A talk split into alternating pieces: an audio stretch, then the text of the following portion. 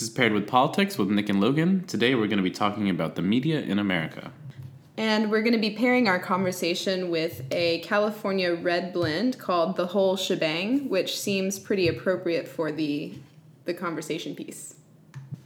So, Logan and I, like most folks, um, enjoy getting tipsy um, and talking about politics. And we thought, hey, why not record it, throw it on the internet? Today is our inaugural episode, so uh, you might notice that we're a little rusty. Or a little bit new.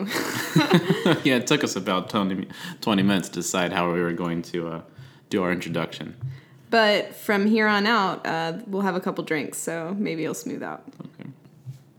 So today we're going to be talking about the press. Specifically, we're going to look at the delegitimization of uh, free and fair media through the lens of fake news.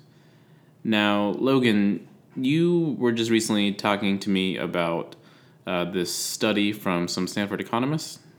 Yes. So um, there are two Stanford economists who wanted to research how much fake news actually affect the 2016 election.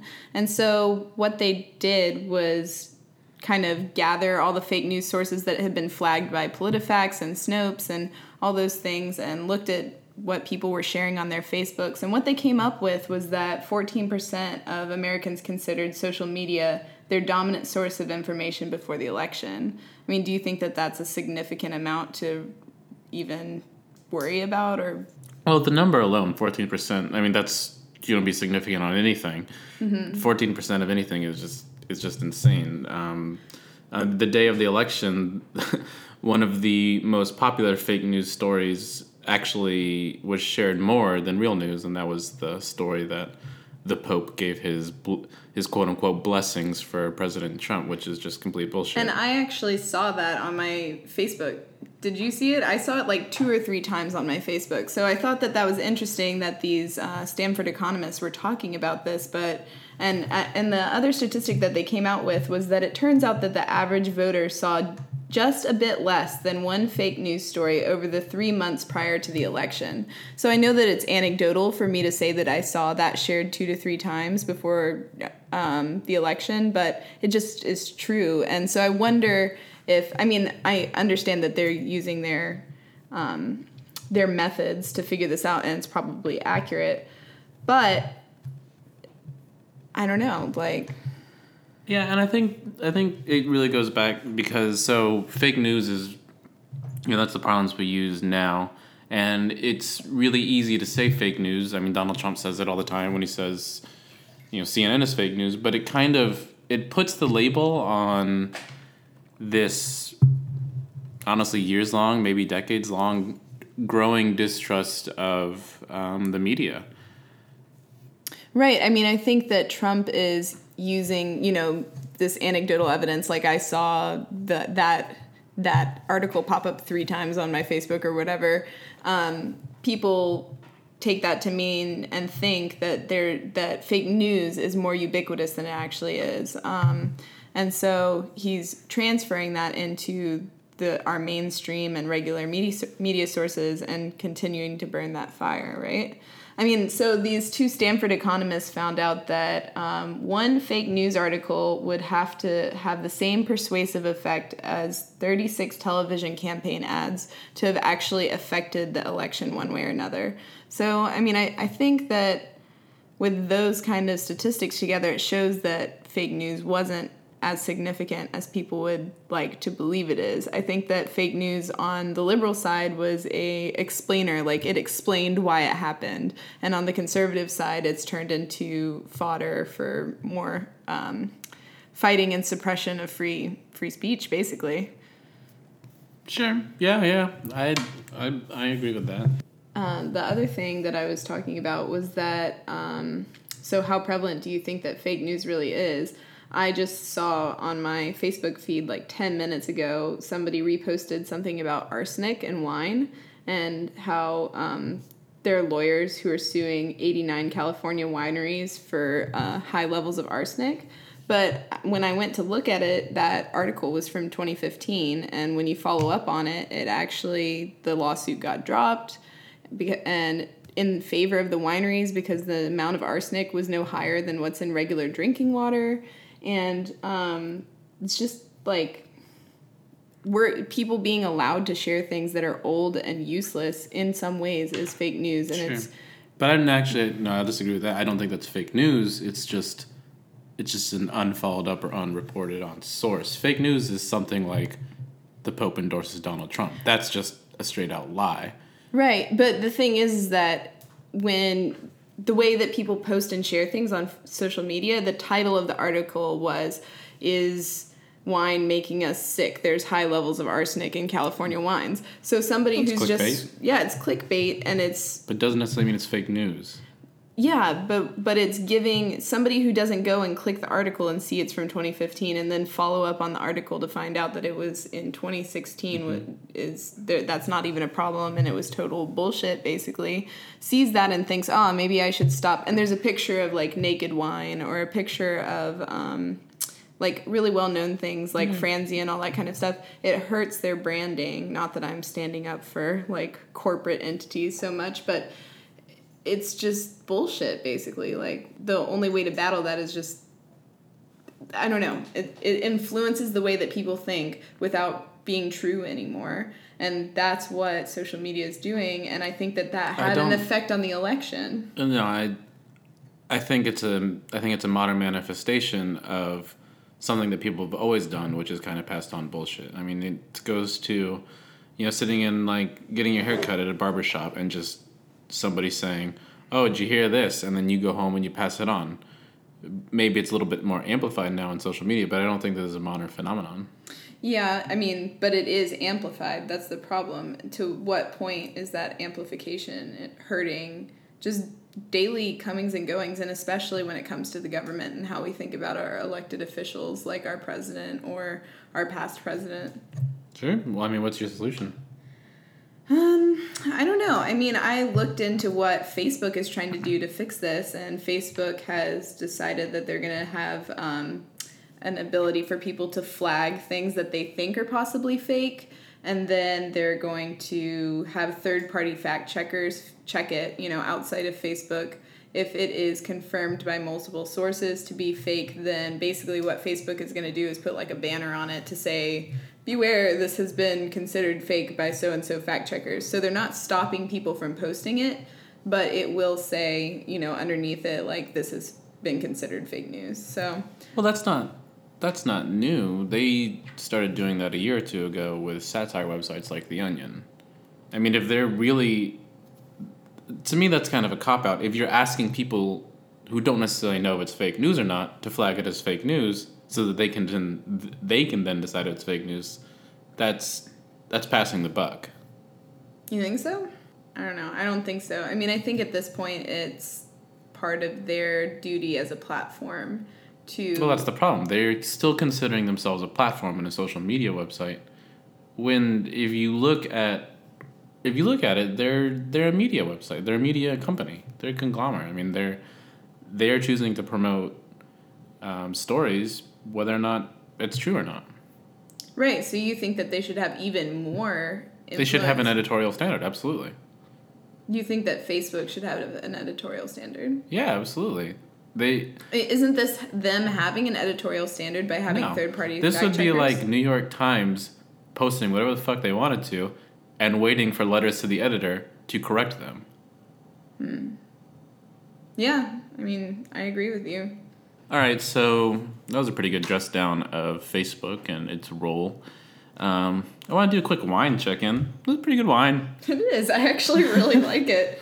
It was just a nice little red wine. I'm already like tipsy. I've had like one glass, and that's unusual for me, to be honest. well, that's one glass since we actually started recording. dun dun dun. So, I guess moving up to how you know, so that's that's that's election stuff. So post election, we're at the point where Donald Trump um, and his his mouthpieces, Shouty Spice, want to Shouty Spice. how they want to. Uh, You mean Melissa McCarthy? Melissa McCarthy wants to. Um, how they keep spouting that stuff is fake news. You know, calling res- reputable sources fake news and Yeah. So yeah, even uh, Fox News' Shepard Smith stood up for CNN and said that it is insane what President Trump is doing right now by calling groups like CNN fake news. I mean, it's even touching one of the sources that I had always considered and most people have always considered a conservative leaning group. Like most people, they have the highest rated newscast. That's fair. Yeah, that's very fair. But but I would even say that their viewers would consider it conservative because they themselves are largely conservative, or you know. But anyway, I mean, that this is breaching sides basically at this point. This is a bipartisan issue that our president is pushing beyond what is allowable in terms of free media and free speech. Yeah, and I think it goes back to, you know, Trump's style. He always needs a bogeyman. He needs an enemy. Um, he needs a punching bag. Um, for him to, all right. So we'll go back go back to the election real quick. And there's a great Slate piece about looking back on Donald Trump, the ultimate media manipulator, the ultimate showman. You know, he had this great visual where he quite literally had the media, a lot of the reporters that were covering his rallies, behind barriers. You know, if you were looking at that and he pointed to you and said, Look, what we did, we captured the media, the enemy. Um, this just goes back, it's a continuation, I think, of that now, where he's sidelining certain press corps during media gaggles, where he's just straight up attacking to continue this us, you know, Trump and his supporters versus them, um, the media, which to be fair, aren't looked upon fairly by not just conservative supporters, but a large swath of the American population. Well, a lot of that, you think, is based on that there are so many other sources to get your information from. Like now, there are blogs and just anything that you want, you can find your select group of people that believe the way you do and get your news from them, basically. So it's um the the mainstream media are the ones that are strong enough to hold on basically they're the ones that have enough money money or enough whatever to continue to yeah that was an uh, owner of the new york times said if anything the the attacks have boosted sales so i mean i guess there's that you know if perhaps this saves print media as a as an institution that would be but pretty funny. Don't you think that it's going to be like an unfortunate result because it's going to save maybe some select print media and then that's going to continue to I don't know. I think what we're doing is like it's strange, right? The more I think about it, we're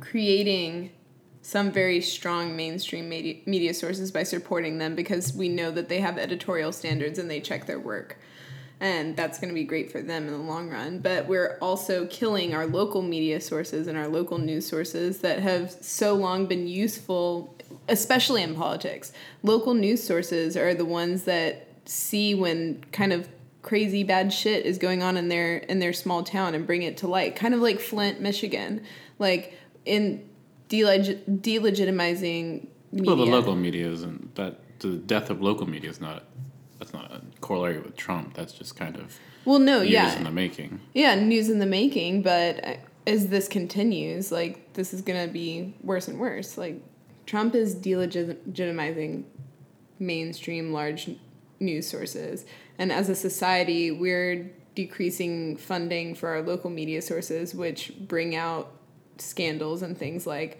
hey, bad water sources are hurting people in Flint, Michigan, something like that. That's when other news sources pick up yeah. those stories and escalate them to a national level, which now the president is saying is fake news. So there's multiple okay, yeah. levels of delegitimization going on here that's hurting the everyday person. And it's all because we're selecting news based on what we're already interested in. Well, there's also and yeah, I totally agree. Um, taking away the power of you know major media might have this unintended consequences that a lot of folks who are cheering on Trump, who are kind of saying, "Yeah, you take down, you take down Washington Post," they're not thinking ahead to say, "Hey, there. What if there's a major natural disaster or terrorist attack?" or there's some unforeseen event that the traditional relationship between the media and, say, a presidential or government administration, that partnership is going to be deteriorated so much that we may end up in a, in a place where we don't know who to trust. We don't know what is real.